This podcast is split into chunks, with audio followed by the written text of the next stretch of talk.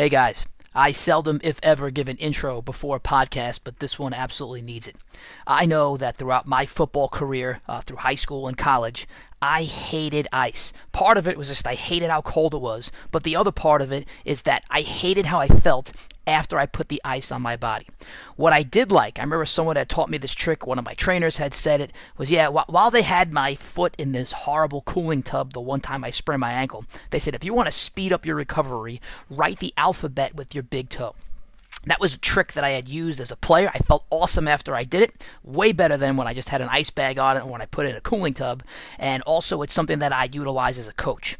Then, as I learned more and more, what we started doing was not only writing the alphabet with our big toe, we started using bands with the players. When I was a coach, we used these elite FTS bands and we would do ankle mobility drills, not only uh, after we got hurt, but hopefully we were doing these type of mobility drills before we got hurt to mobilize the joints. And from what I saw, and I'll say this without hesitation, the athletes on our team that had used these bands, the ones that had tweaked up their ankle, who did not immediately throw ice on it, who did not go to some doctor who put them in a boot or on crutches, they did not miss a game. Maybe they missed a couple of days of practice, but they all suited up and they were able to play.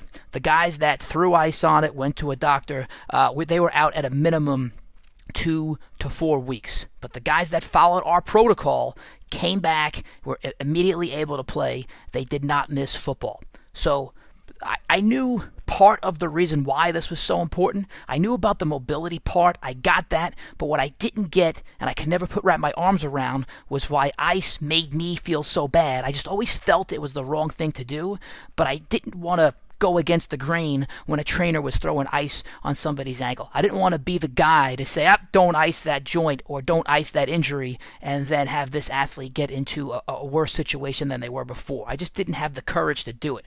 But fast forward to a few weeks ago, I'm listening to Eric Cressey's podcast on whether to ice or not and I hear a guy named Gary Reinl speaking about a book that he had written and all the work that he's done. Uh, I'd also, I guess I'd phrase it as what he's calling the meltdown, just really talking about whether you should use ice or not. And that's what we're going to talk about into this podcast. I am going to say that I am currently very mad at myself for all the time and energy I wasted as a football coach at camp looking for ice, getting ice tubs for guys, going to find ice bags, having coaches run out to buy ice, uh, all this stuff uh, you're going to learn about why it may not have been the best thing to do. And I'm just I'm mad at myself. I hate wasting time, and I hate putting athletes in a worse spot than they, they should have been uh, under my care, especially. So g- give this thing a listen. I'd say get out a pen and pad. Take notes. It is super important. This is legitimately a game changer. I will make note that about let's say 43 minutes into it, 44 minutes into it, the volume goes down a little bit. Turn it up. Uh, turn it up. It kicks back up at about 15 minutes after that, maybe 18 minutes after that. But about 44 minutes into this podcast, the volume goes down a bit. But Gary Reinl, he's the man. Listen to the podcast. I will include his details on how to look him up and follow what he's doing in the email that I send out along with the uh, Instagram message. All right, enjoy. All right, everyone. Welcome to the Advanced Training Podcast. And I am here with Gary Reinl, author of the book Iced. Gary, thank you so much for joining us today. Uh, my pleasure to be here. Thank you for having me. So, Gary, just for those of you that don't know, and hopefully you'll learn quickly, Gary is the author of a book, Iced. Uh, it, it really addresses, I'd say, a controversial topic of whether ice is the answer to healing. He, he's done way more than that. I, I don't want to get too much into that right now because we're going to use a little bit of a story, but we will get into all the details of how he became the man he is and has the knowledge that he has. And uh, love the message that he's spreading. So, Gary, if you don't mind, just bear with me. I'm going to give a uh, maybe a, a one minute scenario of the things that my listeners think about or deal with. And it really starts off with imagine you're at a at a high school football game, you know, you're a coach or you're a player on the team, and the running back's running through the hole. He gets stood up in the hole and he tweaks his ankle. So the running back, he gets up by himself. He limps slightly to the sideline, and as he gets to the sideline, he's met by this overly eager trainer. You know, these guys, this is what they get paid to do. This is their moment to shine. Trainer takes the, this football, the running back, rushes him to the bench, slaps a bag of ice on his ankle, doesn't even ask the kid what's wrong. And then with minimal assessment, the trainer goes and tells the coach, look, I want him sitting for the first half. Uh, we'll reassess him at halftime, and then we see what happens. By the time you get to halftime, the running back's ankle is now swollen and immobile. Trainer says, Look, coach, uh, the guy can't play anymore. Let's shut him down, have him stay up his ankle all weekend. Let's have him keep it wrapped up. He can put ice on it and elevate it all weekend. The next thing you know, it's Tuesday, and as a coach, you see this kid. He went to the doctor on Monday, and the doctor told him, Don't mobilize it, puts him in a boot, puts him on crutches. Fast forward to six weeks later, the kid comes back to play, but now he's slow, weak, and out of shape. So this is the life of what, what we've seen as football coaches. And I, what I'd love to do is really break down this scenario with you, Gary, of what went wrong and what happened and how we can make this simple scenario right. So I guess my first question to you is is why does that trainer, why would he be putting ice in his mind on this tweaked ankle? Is he trying to prevent swelling? What, what's he trying to do? Um, that's a great question because the way you asked it, uh, it's impossible for me to answer. and, and, and the reason it's impossible is because I don't know why that trainer is doing it.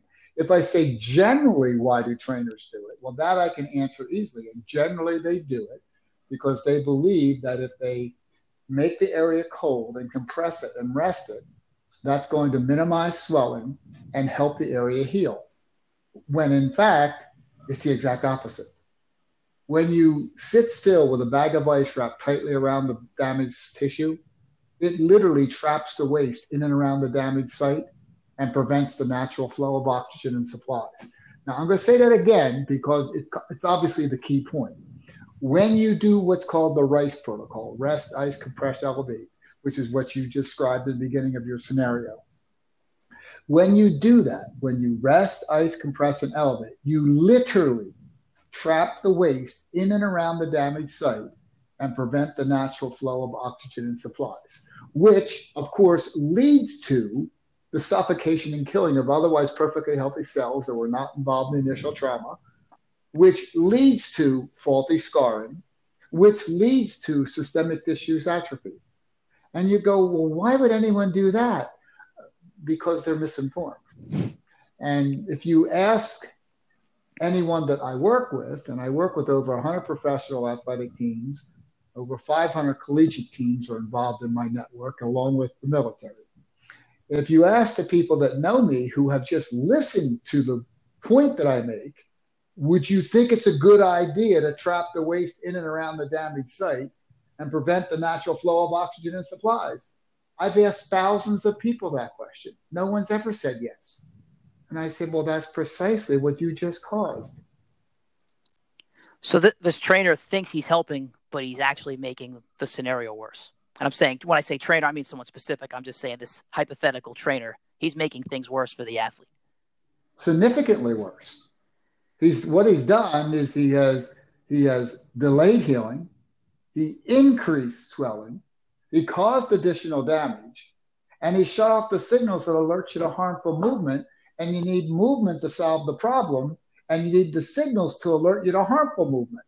So you've done it exactly wrong. In fact, I'm, I'm often asked, what would make it worse? And I say, oh, that's easy. Beat the air with a ball peen hammer while you're doing it. So wh- why is it? Uh, you mentioned Rice. I'm sure everyone who's involved with sports has heard of Rice. Where did this this acronym come from, and why do people think it's it's the best technique to to help healing or to prevent further damage?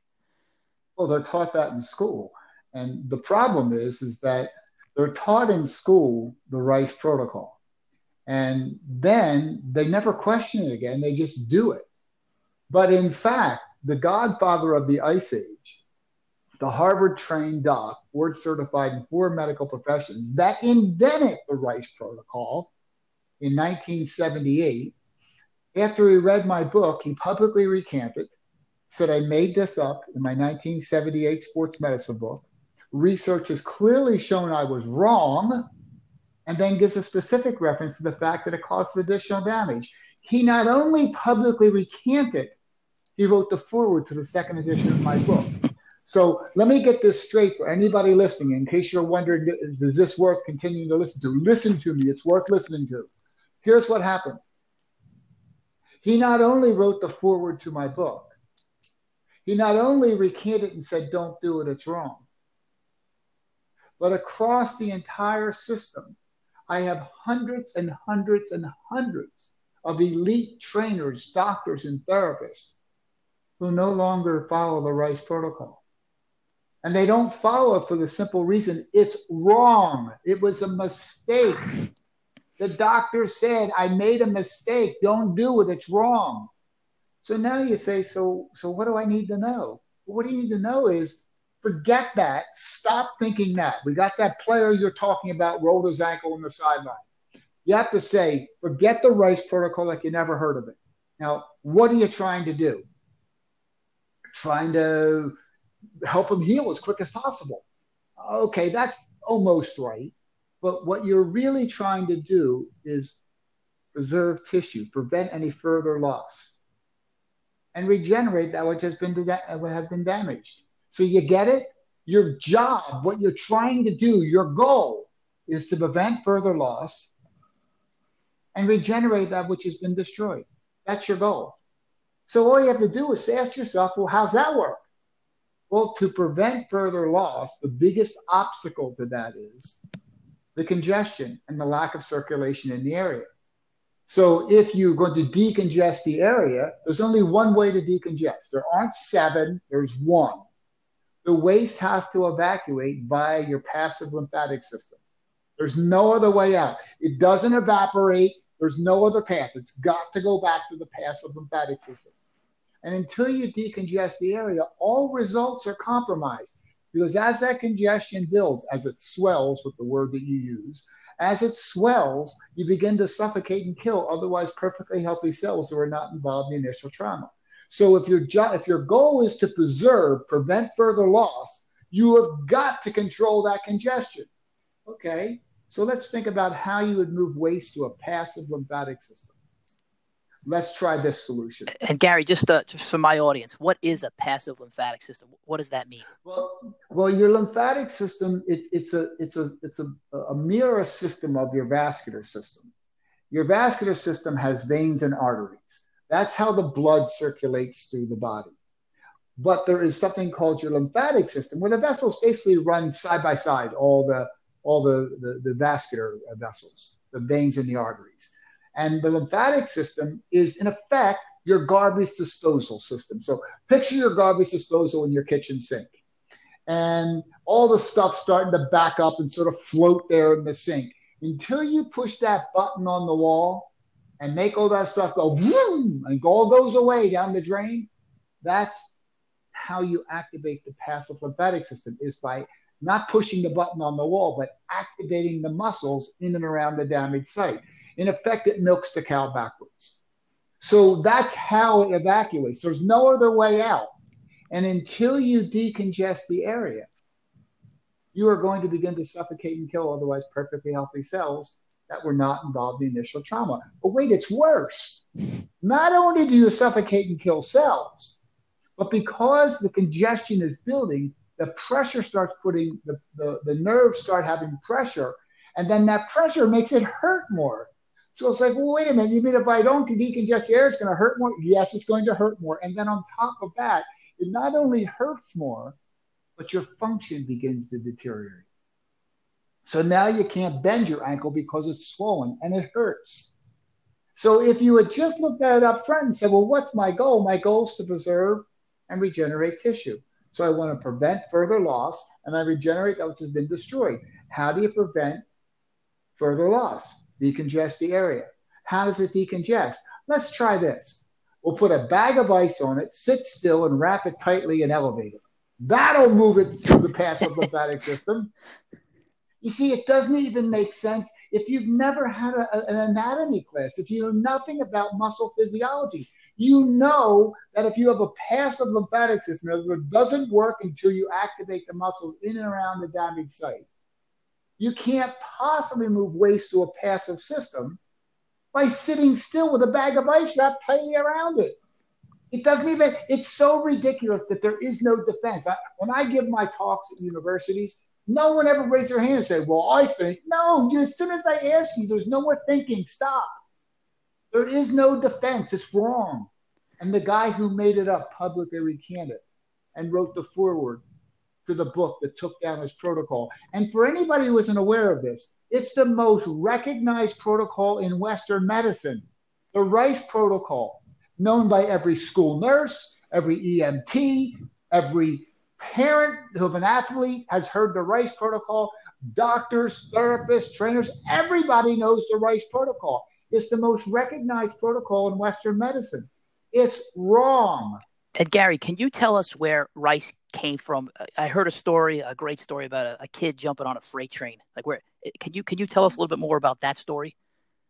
Well, I traced I traced it back to try to find the origin, and I said, where does this come from, and who made this up? And when I traced it back, it goes back to a young boy named Everett Knowles in Somerville, Massachusetts, back in 1962. And what the young man did was hop the freight train and uh, cheering for himself, hit a stone abutment and ripped his arm right off. And he fell to the ground. He didn't know his arm was off, by the way.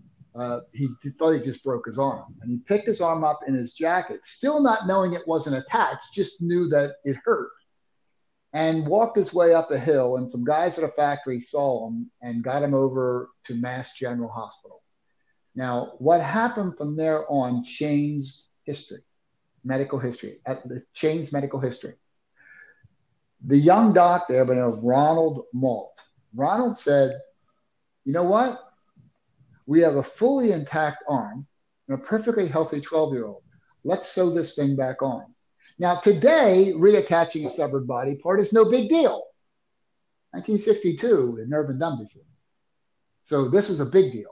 And there weren't fax machines or, ta- or texts or cell phones. They had to go get the doctors who were going to do this. So you needed somebody who was an expert in the vascular system. They needed somebody who knew about nerves. They needed somebody knew about, about the musculoskeletal system. So they go get these docs. They had to get an anesthesiologist. They had to go get everybody for this emergency reattachment. And Dr. Malt gave the order that literally changed the history of medicine. He said, while we're figuring this out, put that arm on ice.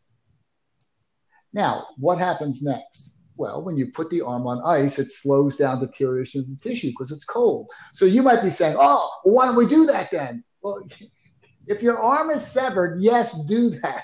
If it's still intact, don't do that. That's not a good plan. Now, what happens next, though, is that when they reattach and the hand begins to fill with blood and turns pink, there's cheering in the operating room. And that makes worldwide news. By the way, it made worldwide news, not, not, not figuratively, it made worldwide news.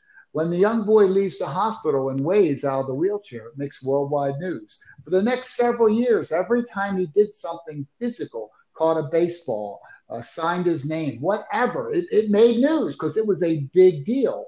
And the reporter, I do not have documentation of the first reporter said that, nor do I know a name, but the reporter asked the doctors.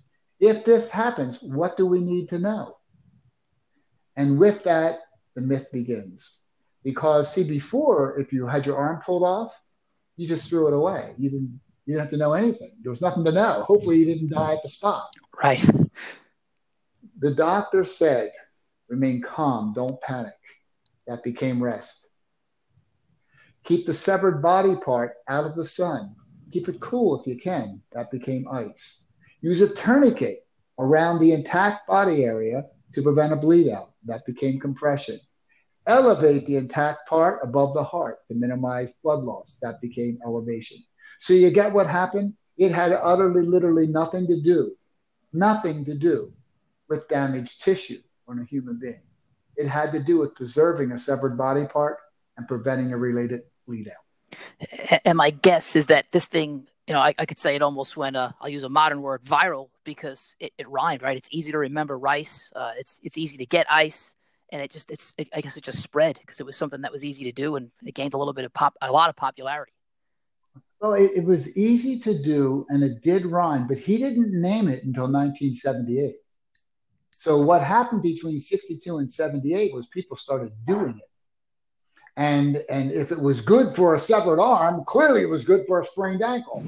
So as the popularity grew, Dr. Mirkin, who made up the Rice Protocol, simply named what was happening. And in fact, in a recent article that I was involved in, Dr. Mirkin is quoted by a very, very uh, professional writer. So I'm confident that this is true what he said. Uh, he said, originally I called it RIC, R I C, but that didn't make sense. So he added the E for elevation and made it rice. And rice is nice, it rhymed. And th- th- there goes history. Now, I have met with Dr. Mirkin and I have been to his home, and he's a very, very uh, intelligent, fully intact, 80 something year old who still rides his bike 100 or 200 miles a week, I guess, depending upon the week and whether it rains or not. Uh, but this guy is still gr- a great guy. But look what he did. He recanted, said, I was wrong, don't do it, and then wrote the foreword to the book that took down his protocol. That is a very honorable, credible human being. Absolutely. That, that speaks volumes not only about the work that you've done, but about that man. Because in this day and age, most people are not willing to say that they're wrong about anything. So it, it speaks volumes about the entire situation. Well, it, it to me, uh, I looked at it and said, he may have the most recognized protocol in Western medicine, and he's going to admit he was wrong. I mean, think how big that is. That's a big deal. He said, look, I was wrong. That's a that's a very uh, special human being. Um, remember, also, he's a Harvard trained doc, board certified in four medical professions.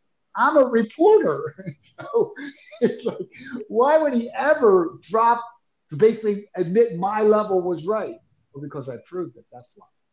So can we? I want to take a, a step back because we we've talked about swelling, we haven't talked about inflammation, and I want to start off with a phrase that I heard you say, and just to kind of educate our audience. You said, uh, "You can have inflammation without healing, but never healing without inflammation." So, so what is inflammation, and what does that phrase actually mean?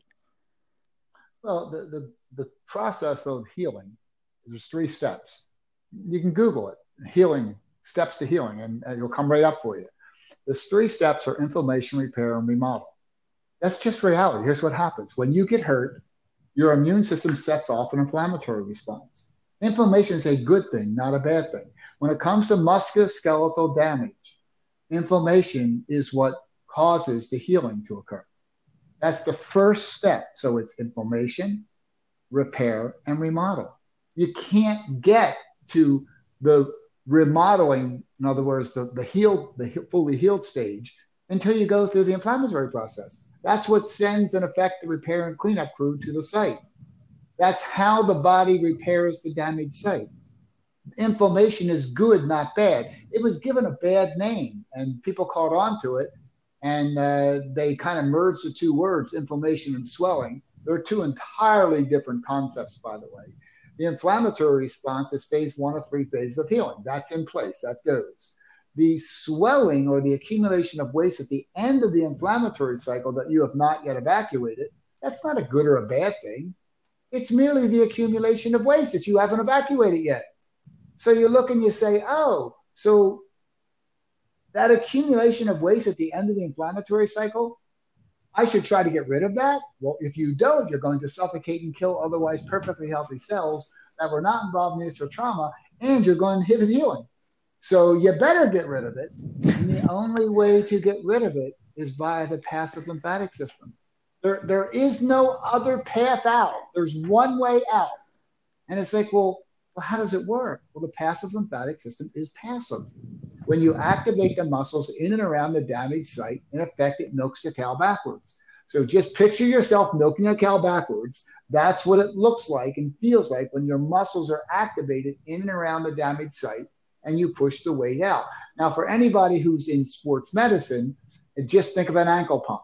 That's what an ankle pump does. You sit there and you pump your ankle, you move your foot up and down. And the reason you're doing that is to push the waste to milk the cow backwards through that passive lymphatic system.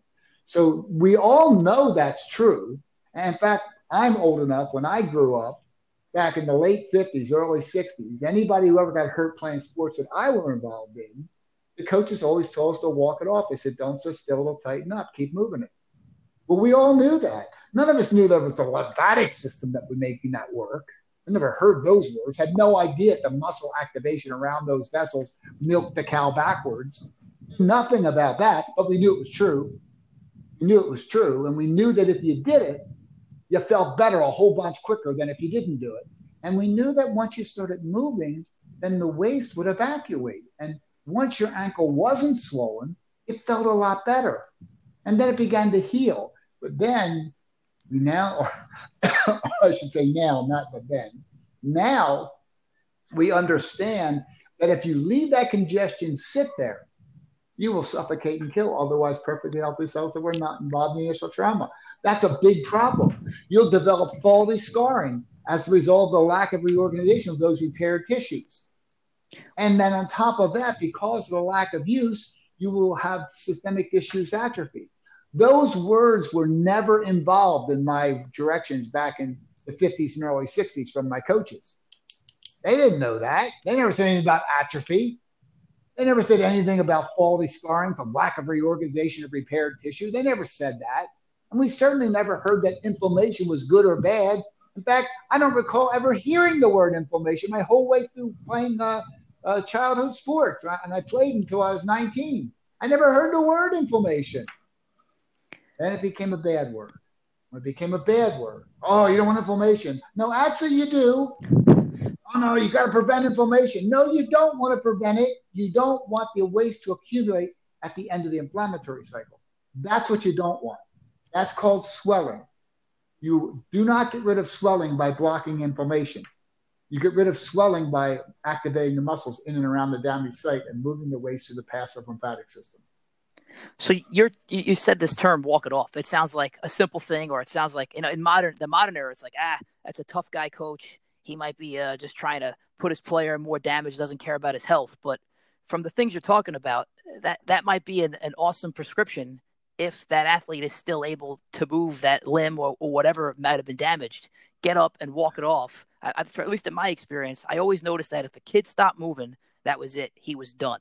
So we would tell them, you know, get a band, wrap it around your ankle, mobilize it. But it just seems like walk it off is is some great simple advice.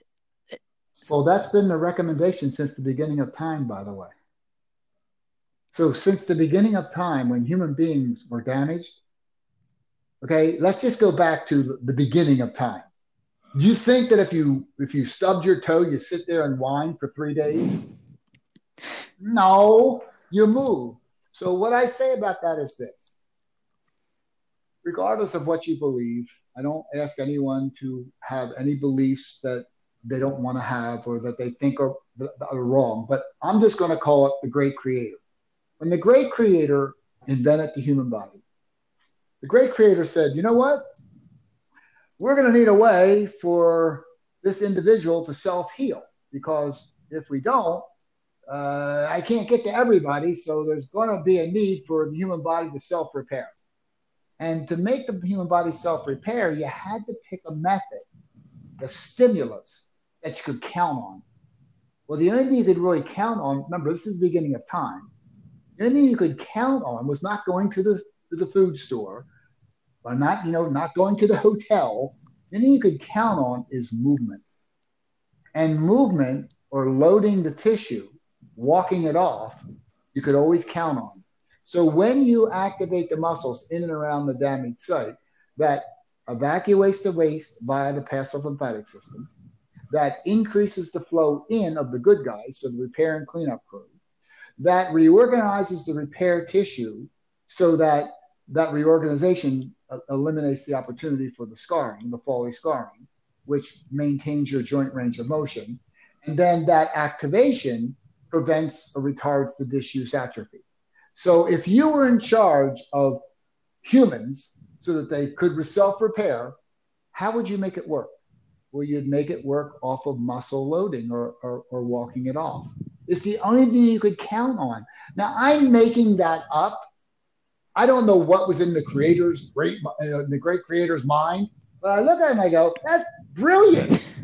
Okay, the same thing that brings in the repair and cleanup crew, takes out the waste, reorganizes the repair tissue, and prevents systemic diffuse atrophy. The same stress does all four things. Brilliant.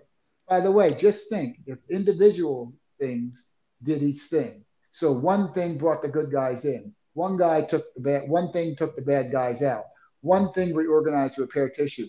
One thing prevented or retarded tissue atrophy. Could you imagine the nightmare for the process of healing? It had to be a single stimulus did everything. Well, that's what it is. That's why walking it off works. And what I recommend is that you use the walking off idea, but I recommend a muscle stimulation device that lets you electronically walk it off.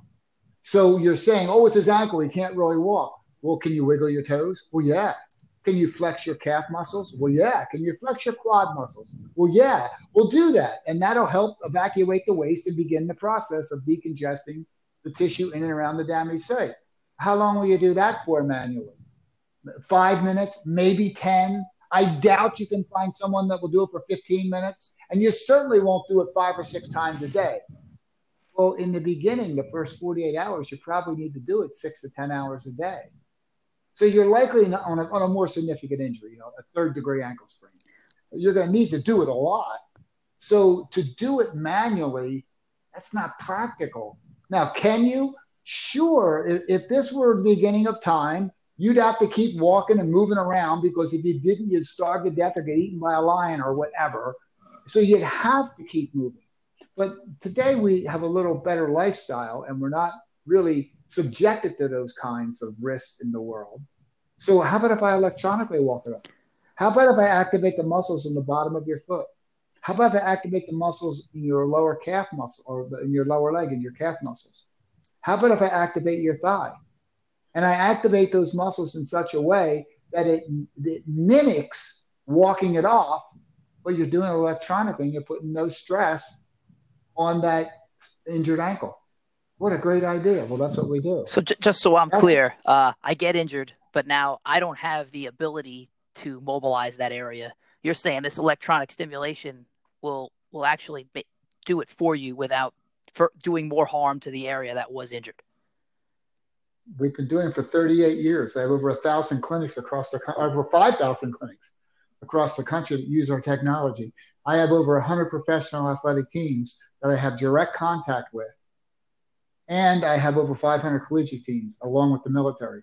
So I don't say you could, we do. now, one, one of the stories that I often tell is a great story. Uh, and I would be willing to confirm this to you. I'm not going to give the person's name on air, but I'll, give you his name so you can talk to him. So here's what happened uh, there was a player on a U.S. team who had a longitudinal quad tear.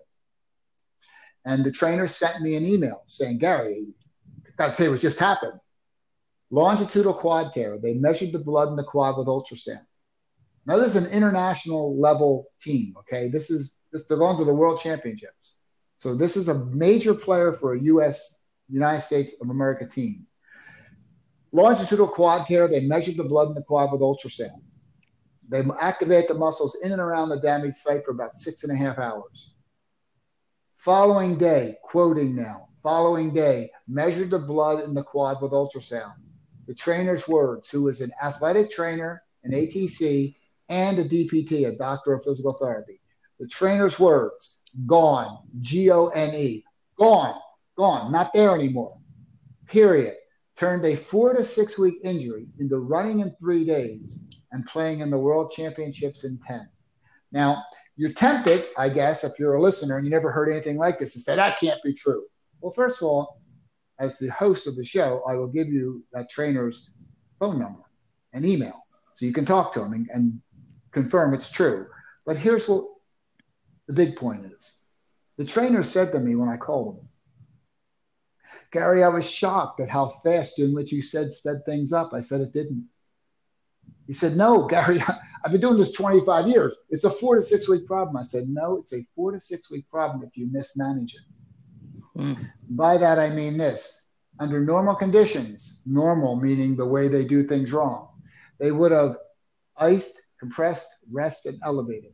So, what they would have done was trap the waste in and around the damaged site and prevent the natural flow of oxygen and supplies that would have begun immediately suffocating and killing otherwise perfectly healthy cells that were not involved in the initial trauma. That would have led to faulty scarring from a lack of movement because you would not be reorganized repairing tissue. That would have led to systemic disuse atrophy. But let's just go to that, that third day again. Third day under the mismanagement, they're on crutches and they can't wiggle their toes because it hurts so bad. Yep. The swelling's down past their knee. And you go, well, now wait a minute. No, wait, it gets worse. A week and a half out, they're still on crutches and they're just starting to bend their knee again. at two weeks, two and a half weeks, they're off the crutches and they're starting to weight bear. I had her running in 10 days. No, I'm sorry, running in three days, playing at a world championships in 10. So why? Not because it sped things up. It normalized the rate of recovery because we didn't have the obstacles to repair and we didn't cause additional damage. So if your goal is to preserve and regenerate, prevent further loss, decongest the area, restore circulation, prevent tissue's atrophy, reorganize repair tissue, and regenerate that which has been destroyed, that's all contingent upon loading of tissue and muscle activation. That's how it works. So it wasn't, to me, fast. We didn't speed anything up. All we did was normalize the rate of recovery by removing the obstacles. And I have hundreds of stories like that. That just has to be one that was documented in writing and they ultrasound and measured the blood. But we do it, it's, it's normal in my network. If, if there's a recent article in Men's Health. If you uh, put in Men's Health, ICE, Lindsay Berra, that's the person that, uh, that wrote the article. Uh, Lindsay Berra is a um, uh, well, interesting. Lindsay Berra is Yogi Berra's granddaughter. Yep. So it's kind of cool who she is. But Lindsay Berra is a very accomplished professional writer. Writes for uh, uh, for in the past for Men's Health. For she just had a feature article in in New York Times on the first uh, female uh, batting coach in the majors. Uh, she wrote for ESPN. She and appeared on camera on ESPN and for Major League Baseball.com. So I say that not to build her up. But to make the point, this is a very credible article in Men's Health. Read it. It's got people in there who have listened to me and done what I said. Remember, I'm not making up what to do. I'm reporting to you what the literature says you're supposed to do, just unwinding the myth of the rice protocol. Read what the people say. You'll read the article and you'll be like, well, do you have references? Uh, yeah, all the references are there. So they're all there. And then you can go to my website, GaryReinl.com, and I have a dozen or more feature articles with hundreds of references to prove what I'm saying is true. Or you can read my book if you want, if you like to read. So whatever you like to do, I've got the information there for you. But this tide has this this point has already tipped. Okay, over a million people have heard this message. So we're no longer looking for someone to believe me. It's done. I got the guy who made up the protocol of the can't and write the forward to my book. This is a done deal. Now all we got to do is get the message out to people. And I, I read your book. I read the article. It's it is awesome. Uh, everything you've put out so far has been incredible. I'd say the one thing that I liked about the book that you mentioned was, you know, now you're working with a lot of these professional organizations, these elite trainers from professional sports teams, and I'm thinking, wow, this guy sold it. But the point you made was, you know, you don't the, the you're in this elite circle and now I'm thinking, okay, for my world, mostly high school athletes, there's a whole broader audience that I'd love to get this message to, which is really why I got you on the show because more, more and more people need to hear this because there's a lot of other athletes from, I don't know, I'd say first grade from the time they step on the field, the second they get hurt, somebody's throwing ice on it. So I love that you're helping spread this message. I, I, I appreciate everything you're doing. I want to tell you something about that, and, and I, it meant a lot to me that you said that because that's the whole point. Um, here's what I care about. The high school, let's just pick pitcher. It wouldn't matter, any sport. It could be a, a softball pitcher, a female, or a hardball pitcher, a male. A high school pitcher. And they've got a chance. They're a junior, and they've got a chance to get a full ride to a major college to play baseball, softball. And they're mismanaged and they're told to ice their arm and do this and all they're just mismanaged. And the week before the scouts are coming down to confirm that in fact they're going to offer a scholarship to this athlete,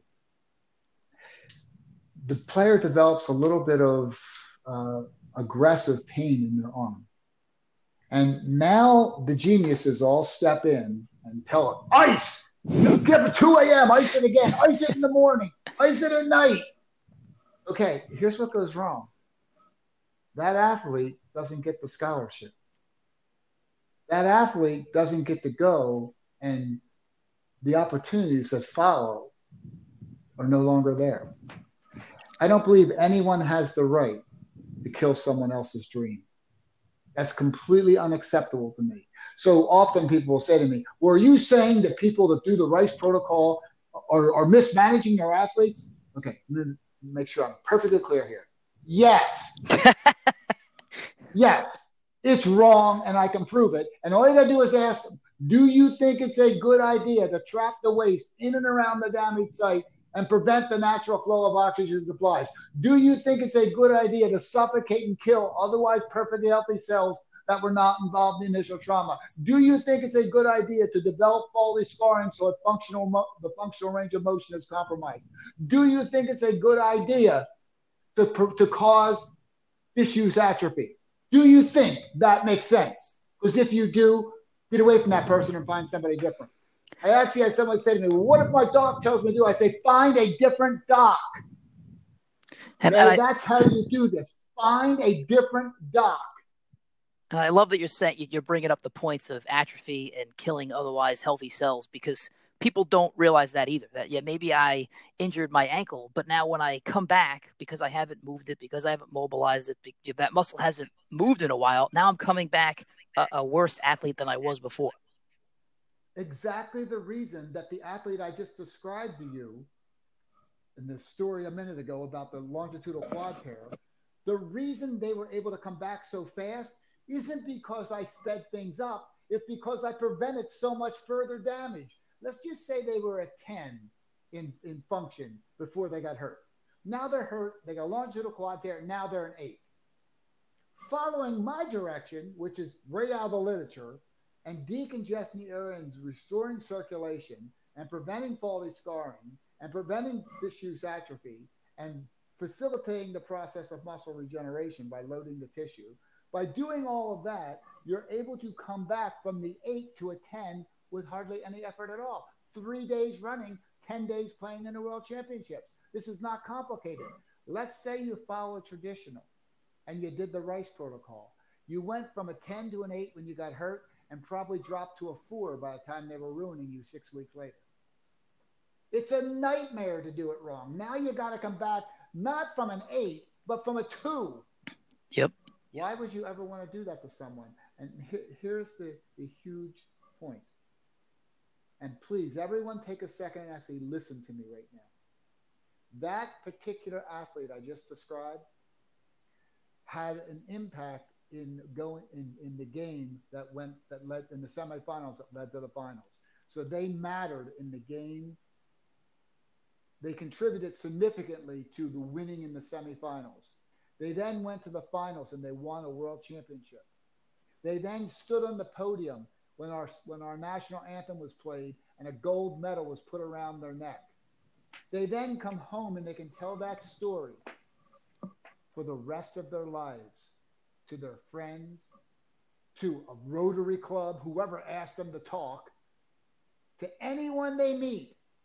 And someday, when their grandchild's sitting on their lap, they can tell the story about how one day they helped their team win in the semifinals and played in the world championship game and stood on the podium and got a gold medal while they played the national anthem.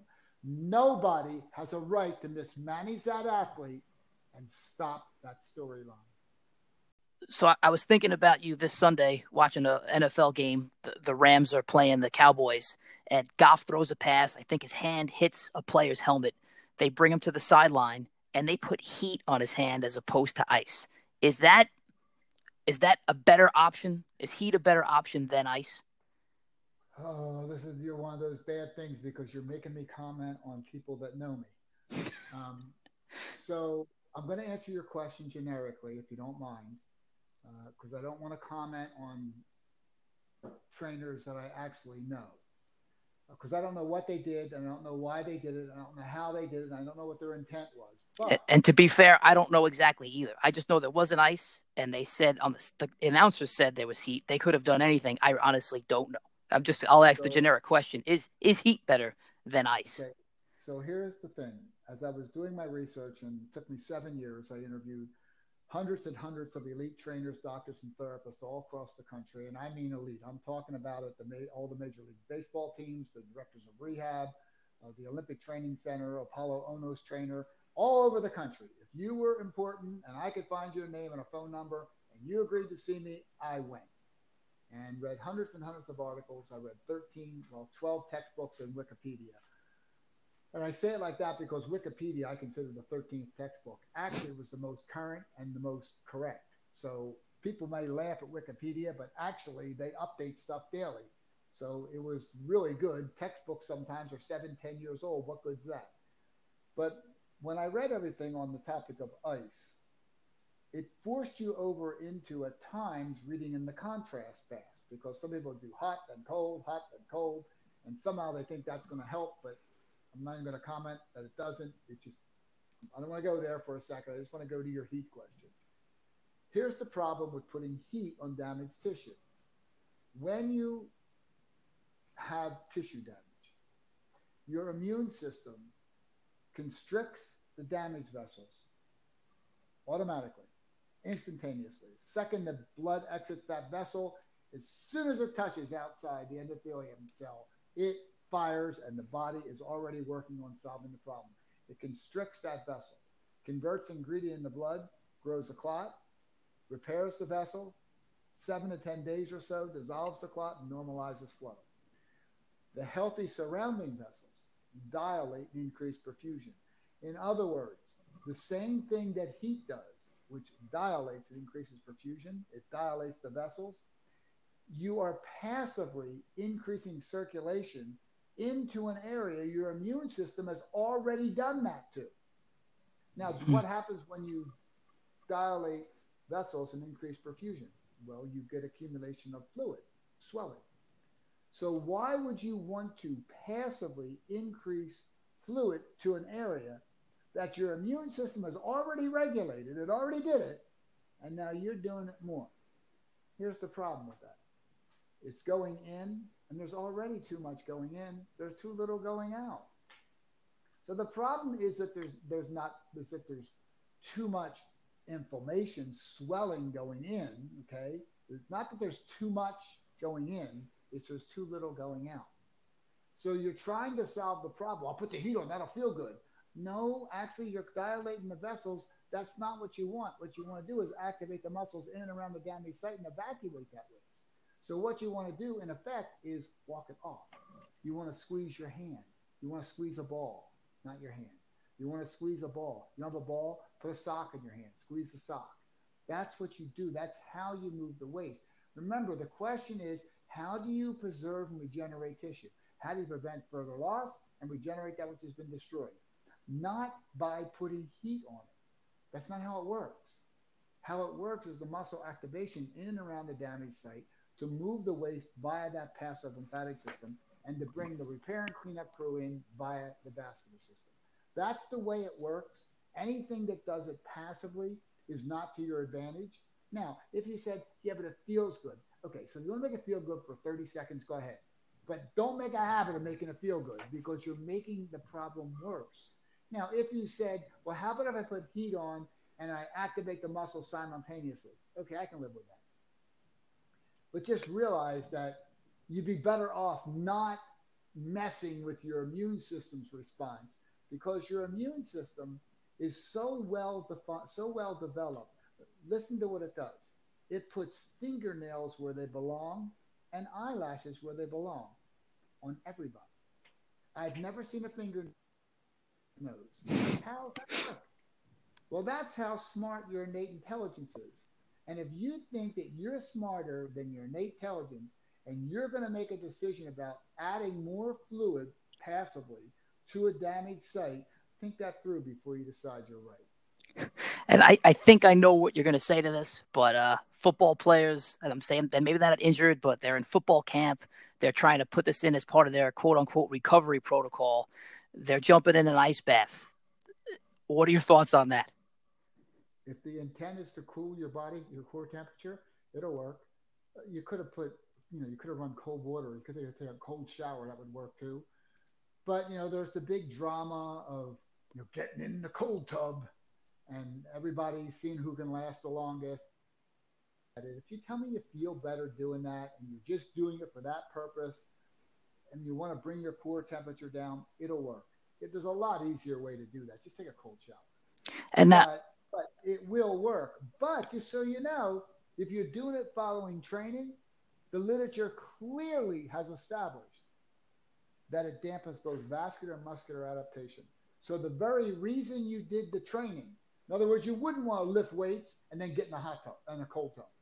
That would be a bad idea because you're going to dampen the, the training effect for, for those who know those kind of words. But it's adaptation.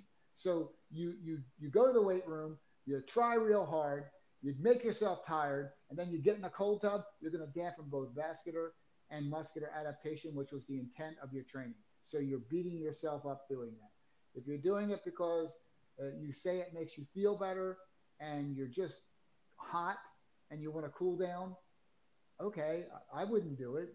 And I don't do it, by the way. I did it once and I'm never going to do it again because it's miserable to get in a cold tub. Uh, but if I believed it helped me, like some people say, I feel great when I get out. You know what? if you were really tired from, from practicing football and you were really hot and you said getting in the cold tub makes you feel better, I'm not going to argue with you. I'll agree. Just understand it didn't facilitate recovery.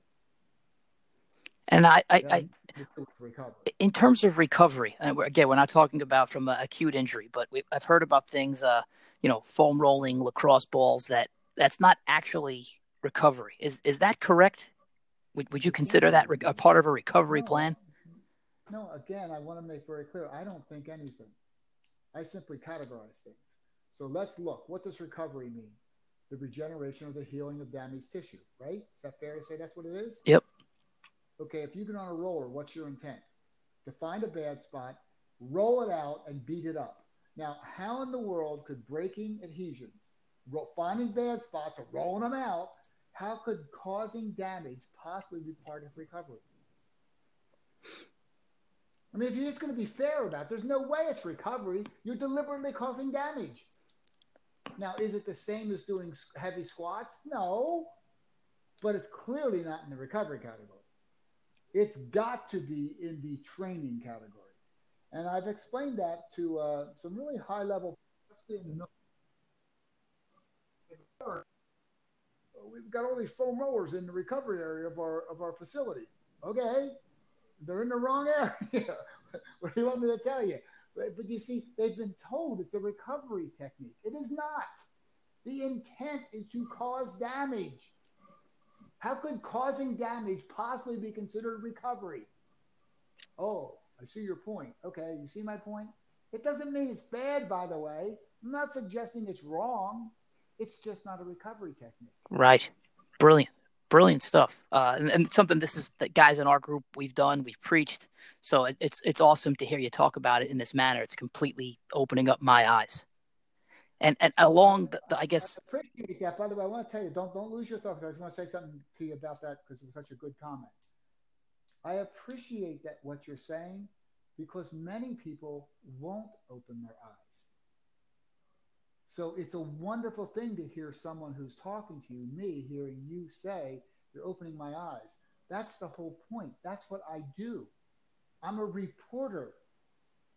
I educate. I don't have an agenda. And one of my questions that I wanted to ask you was, you know, in my mind, you're you're some form of a celebrity. You, have taught at the highest levels. You got a book out. What would even make you be willing to do a podcast with, with someone like me, or even I emailed you, you emailed me right back. I asked you for a phone call, you gave me a phone call right back. What makes you have the ability to do this? Why do you want to do it?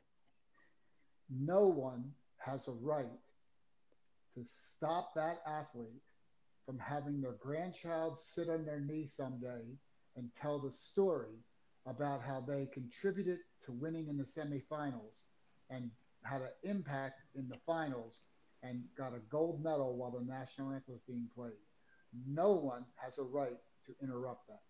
And I will continue until I believe that no longer happens. Now, why do I do it? You called me. I had a, an individual call me the other day, because I'm very available. All you gotta do is email me, and I'll call you back. Uh, it might take me a couple days, depending on how busy I am. During spring training, it, it, it, gets a little harder because I'm all over the, I'm all over Florida and Arizona to all the teams. But most of the time, I'll get back to you within 24 hours.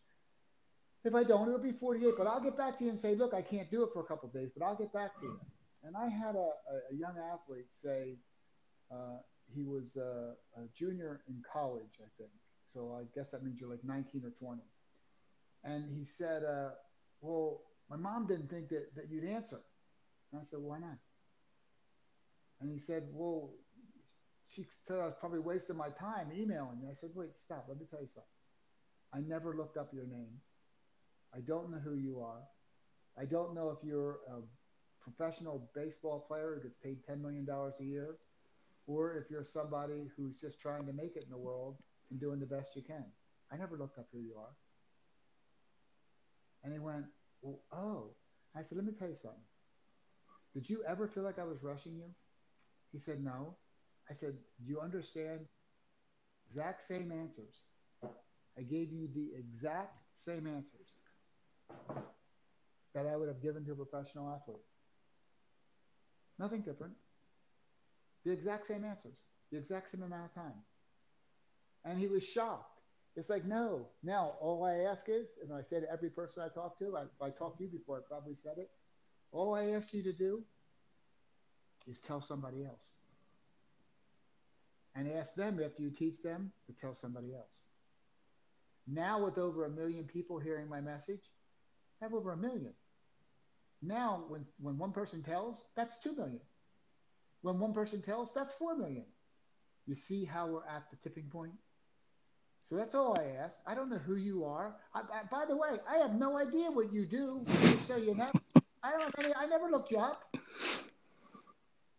That's not what I do. You can deliver the message. You you can help someone who has a chance to stand on a podium and get a gold medal while the national anthem is being played. That's all that matters to me. So what you know, we had talked about this on our first phone call, and our guys love these type of stories. But when you first started talking about this, I'm sure you weren't welcomed with open arms. What gave you the will to keep having these conversations and to really, I'd say, almost fight, scratch and claw to get your way to talk, get your way in to talk to such high profile trainers?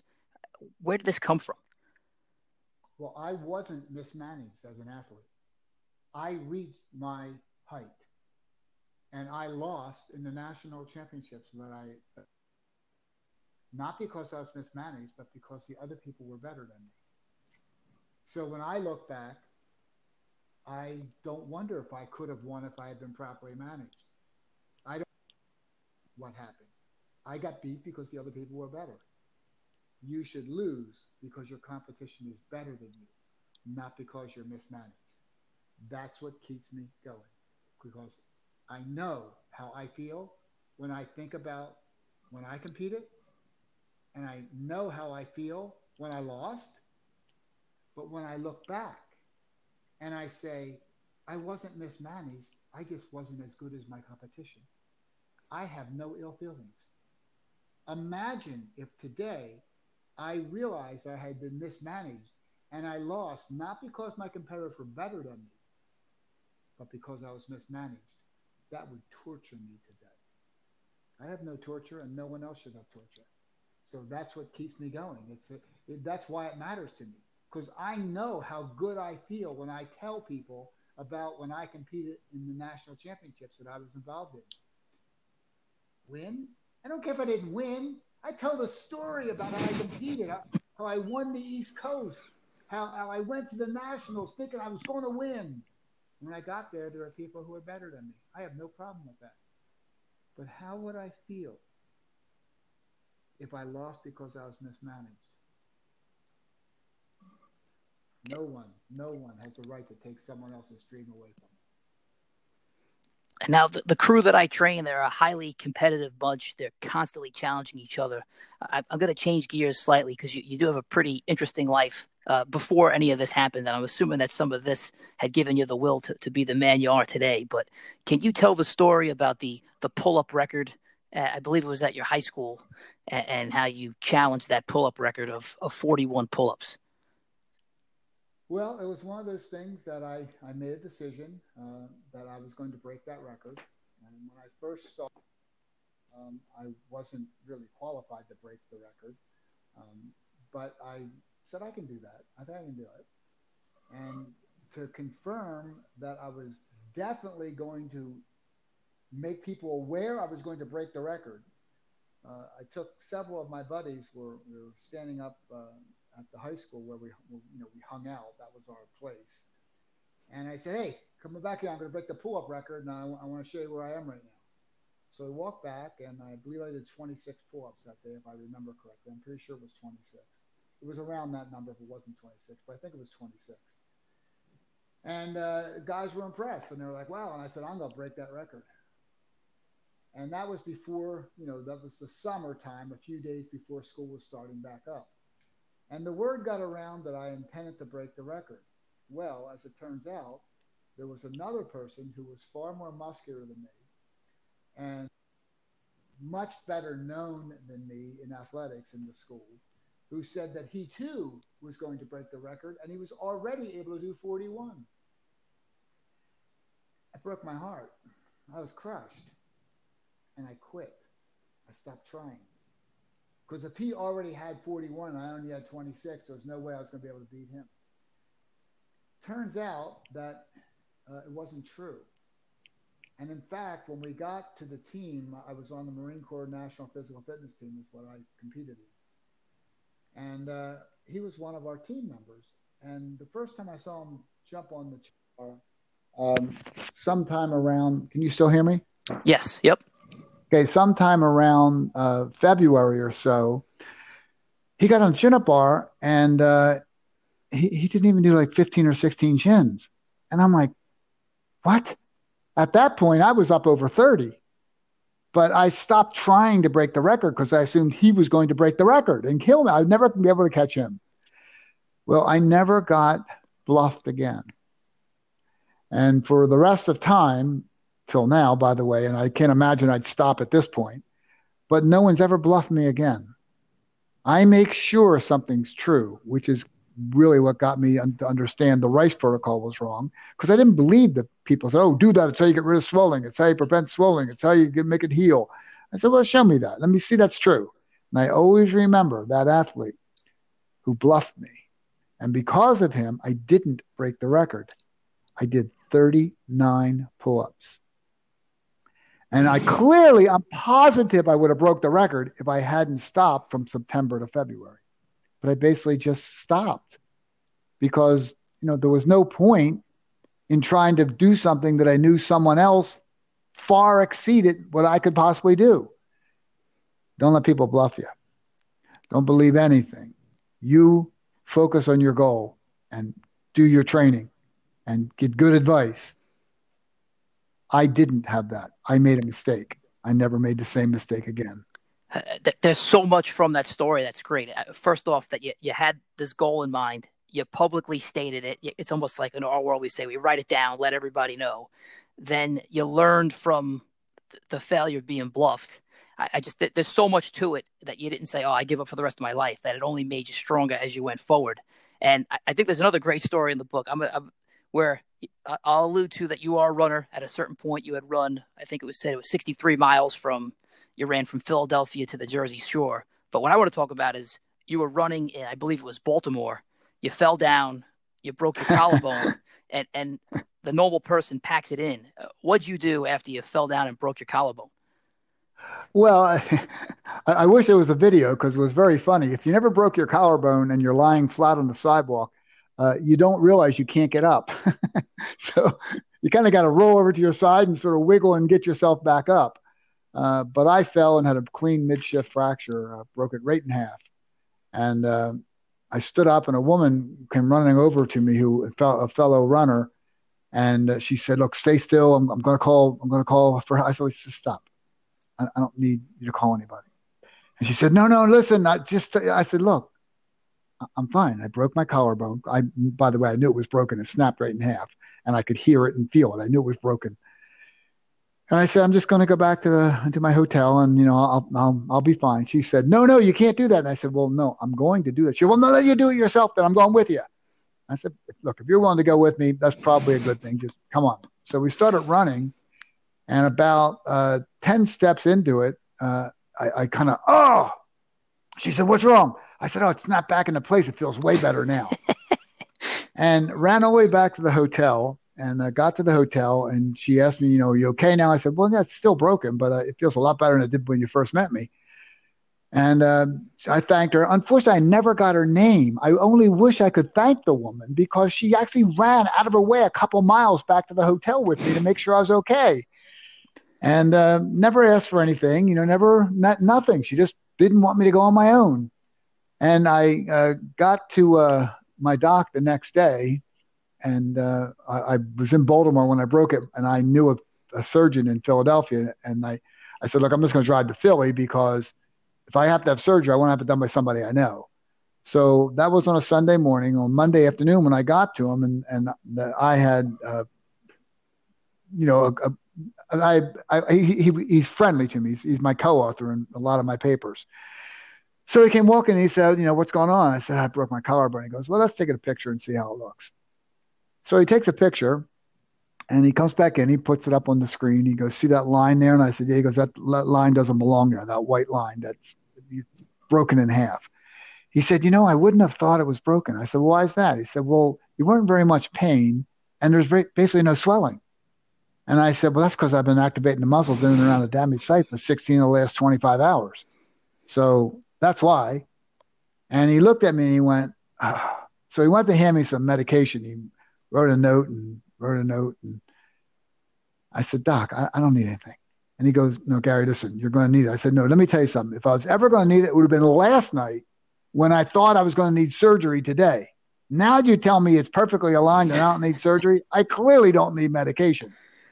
And he looked at me and goes, You're serious? I said, No, I am totally serious. I don't need or want anything. Why would I want to take a drug that shuts off the signals that alert me to harmful movement? Now you got to think this through. Why do they take drugs when they break their collarbone? So they can sleep, right? Okay, so let me get this straight. You're going to make it numb. You're going to fall asleep. And the whole time you're sleeping, you're in a position that's distracting the fracture site. Does anyone recommend that? Because that's what's going to happen. See, every time I fell asleep, not on drugs, I woke up within the next half second because that was a bad position. You don't want to take a drug and numb it out so you can't feel you're in a bad position. That's distracting the fracture site. So I was like, wow, that was pretty interesting how that worked. Uh, then the doc said to me, he said, Gary, you got to be careful because people our age, at that point, I was in my 60s. And he said, people our age can often develop uh, um, a frozen shoulder from something like this. And I just want to keep you aware. I said, don't worry, doc, I'm not got frozen shoulder. And he said, well, look, here's what I want you to do, you know, like 10 days or whatever. He wanted me to start walking my fingers up the wall in the shower. I'm like, doc, I did that this morning. and he's like, what?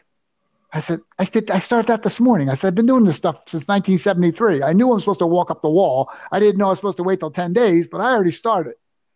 At six days post break, I had my arm fully extended above my head. Now, people say, wow, that's incredible. No, it's not. I didn't allow the waste to accumulate in and around the damaged site. I never allowed it to swell. I evacuated the waste. I didn't look at the inflammatory response as a problem. I looked at it as a benefit. I didn't look at the swelling as an issue. I simply identified it as waste that's accumulating because I have not yet evacuated it. So I evacuated it. So it's that simple. Aside from just running back to your hotel room, did you also use electronic stimulation? Is that what you did when, when you got back? Oh yeah, for for for over 16 hours of the next 26 or so, 25, I have I was I was pumping. The only reason it was off is because I had charged the battery. The only time I turned it off. I never, never turned it off. Look, I know what's going to happen. See, here's how it works. Let's say you knew it was going to snow 24 inches the next 24 hours. You knew it. One inch per hour. It's coming. You're guaranteed it's going to snow 24 inches next 24 hours, one inch per hour. If every hour on the hour you'd open your front door, with a good stiff broom, you could effortlessly keep your sidewalk clean of one inch of snow. If, however, you wait till morning, and open your door to 24 inches of angry snow, I assure you it will not be effortless and you will not do it with a good stiff broom. You get how it works? I knew it was going to swell if I did not clear one inch of snow every hour. So I just pumped it and pumped it and pumped it and pumped it and never allowed the 24 inch of angry snow to accumulate. So that's why when, my doc looked at me, he said, I didn't think it was broken because you weren't hardly in any pain at all. And uh, it wasn't swollen. Well, no kidding, it wasn't swollen. I didn't have congestion building up with 24 inches of angry snow. And by the way, the pressure that accompanies that 24 inches of angry snow will make it very painful. Mine wasn't painful at all. In fact, I basically didn't have any pain so long as I kept in a neutral position because I never had swelling. And then what happened was because I didn't take drugs, I didn't numb it out. I never slept in a position that distracted the fracture site. So I again skipped healing time because I didn't do something that made it worse. Remember the goal? The goal to prevent further loss and regenerate that which has been destroyed. Well, preventing further loss, I got rid of all the congestion. I normalized circulation in and around the damaged site. I reorganized the repair tissue starting immediately. I prevented or retarded the disuse atrophy. So it's like, well, this is a really good thing you've done. Well, yes, what everyone should do. So this is a good time to come full circle to the original scenario. This running back comes through the hole, tweaks his ankle, limps off the field on his own. What is the right thing that we should do? Focus on the goal. Prevent further loss and regenerate that which has been destroyed. That is the goal. Now, here's the great news every trainer, doctors, and therapist knows exactly what to do to accomplish those two tasks. You see, you, you might think I'm going to tell you something profound about how to prevent further loss or how to regenerate that which has been destroyed. No, they, they learned it in school. They know exactly what to do. They know the passive lymphatic system only works if you activate the muscles in and around the damaged site. They know that that will increase the circulation in and the weight, the good stuff in and the waste out. They know that. They know that will restore the circulation in around the damaged site by call, by, by stimulating what's called sprouting angiogenesis. It actually puts the vessels back around the damaged site that are destroyed, destroyed when, you, when the damage occurs. So they know that. It's not news. I didn't make that up. I didn't write a textbook and say, oh, here's what happens. No, that's what happens. So if you change your thinking from I'm going to do the Rice protocol to instead I'm going to do things that prevent further loss, and regenerate that which has been destroyed. If you if you only have that goal and you only do things that do that, okay, is this going to prevent further loss? Is this going to regenerate that which has been destroyed? Okay, let's ask the crazy question back here full circle. Do you think, after all this time speaking with me, that sitting still with a bag of ice wrapped tightly around the area is going to preserve and regenerate the tissue? No way. Absolutely not. Okay, then don't do that. So, what does? Everyone knows if you don't walk it off, electronically walking it off, I think is the safest, most controlled way. And by the way, I have over 100 pro teams that electronically walk it off. So, this isn't like you're going to be on your own. Our medical product, which is a prescription product, same technology as our over the counter product, is in over 5,000 clinics across the country. We've been around for 38 years. This is not news. Everyone who's in the business knows that until you decongest the area in and around the damaged site, results are compromised. And what has everyone ever told you about a swollen ankle? Ah, if I could just start walking again, if I could just move it. okay, how about if I electronically move it for you? And we get that waste out, and now you don't have the problem anymore. And I, I got to ask you this question. It's, it's, the last one I'll ask. I know we've been talking for a while, but our, our crew, they are big fans of uh, the book uh, becoming a supple leopard. Some people love mobility WOD. Uh, Kelly Starrett, he said meeting you was the seminal moment in his career. What does that mean? Actually, I had to look the word up. I, I, I, was hoping it was a good thing, but uh, when when he first because he wrote the foreword to the first edition of my book, and in my in my book, my second edition, I kept both Kelly and Dr. Mirkin, they each I have two forwards to my book now because I wasn't going to take Kelly's off. And what it meant to me was, wow, um, this guy who is, in my opinion, I, I think in many people's opinion, one of the most knowledgeable strength conditioning, physical therapy guys in the country. I, I mean, I, I did. I don't think you could name three other people who would be on the top of a list above him.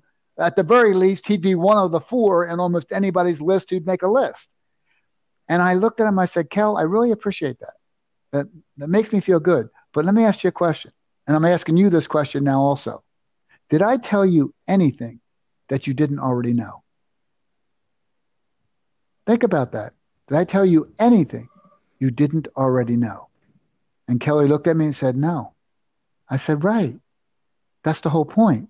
See, you don't have to go fact check everything I just told you. If you're in the business, you know what I told you is true. So it's like, oh, you didn't tell me anything I don't know, but I never thought like that before. That's what I did. I organized the facts and presented them back to you in a way that you can now focus on tissue preservation and regeneration, preventing further loss and regenerating that which has been destroyed. That should have been the goal the whole time. They screwed it up. I've unscrewed it. I love it. So I, I just want to say thank you so much for doing this interview. Uh, I, I not only appreciate what you did, but I also love that your grit. I just reading that book, hearing about your 63.2 mile run, that 41 pull up challenge, uh, you breaking your collarbone, getting back up. I mean, to me, that was that was as cool, if not cooler than your your whole topic of conversation about not icing because at least to my audience this is this is kind of what we do. We just compete and compete and compete. And in my mind i think that competitive spirit really plays a part of to your will to just keep pushing and pushing this issue. Uh, i love it. So thank you for what you did. I just want to ask you is there a way that people can find out more about you? What's what's the easiest way for them to find out more about you and learn more about what you're doing well, all of my information is available on my website, garyreinl.com. That's R E I N L.com. If you pull that article from Men's Health, written by uh, Lindsay Berra, if you put in Men's Health, Lindsay Berra, ICE, ICE, uh, it'll pop up, and then my name is right there, and you can easily get to my book from there. On my, and I'll take you to my website. My book's the only thing that's for sale, and that's just because it costs money to make. All my articles are free, and all you got to do is print them and hand them out. So they're all they're all listed down below, and you can just print them and hand them out. Um, and then uh, if you're interested in the uh, technology, the electronic walking it off device that I recommend, you can go to marcpro.com, M-A-R-C pro.com, and you can look that up. But please note that I never said that name while we were talking. Yep. And I don't, that's not why we're doing this. Uh, electronically walking it off the product that I recommend that I'm involved with is the Marc Pro. It doesn't mean that you can't walk it off by doing ankle pumps or squeezing a sock. That actually works. Um, it's the muscle activation that solves the problem, not the ankle pumps, not squeezing the sock, not Marc Pro. It's the muscle activation. Now, if you're looking for a convenient, easy, controlled way to walk it off, doing it electronically is the most practical that I've ever seen. Uh, doing ankle pumps. Um, if I rolled my ankle, I would do ankle pumps if I didn't have a device. Uh, if, so if I was someplace and whatever reason I don't have it with me, I'm going to do ankle pumps and I'm going to wiggle it and I'm going to flex my quad and my calf and I'm going to do that as much as I can. But the reality is that gets boring after about 10 or 15 minutes. And yeah, then I'd come back and I would do it again. But even me, who knows you need to make sure that 24 inches of angry snow never accumulates, it's it's hard to get to do. It's just hard. Or electronically, you put it on, you got a 15 hour battery, you're good to go. And I think I want to challenge my guys to actually uh, do that. If we get another big snowstorm here in uh, New York City, I, I, want to challenge them to go out every hour on the hour and, and get that snow up because that just seems like a, an awesome activity to do in and of itself. So, so you're in New York? Yes. Yeah. New York the Rangers, the Islanders, the Mets, the Jets, the Nets, the Giants, and I think that's everybody that I have in New York that, that uses my product that I know. Awesome. Keep them healthy. We we need the help. Um, well, it's uh, it's one of those things where you look at it and you say, "What's your job?" To preserve, prevent further loss, and regenerate that which has been destroyed. Okay, that's your job. Now, do things that do that. If it doesn't do that, don't do it. Sitting still with a bag of ice wrapped tightly around it clearly doesn't do that.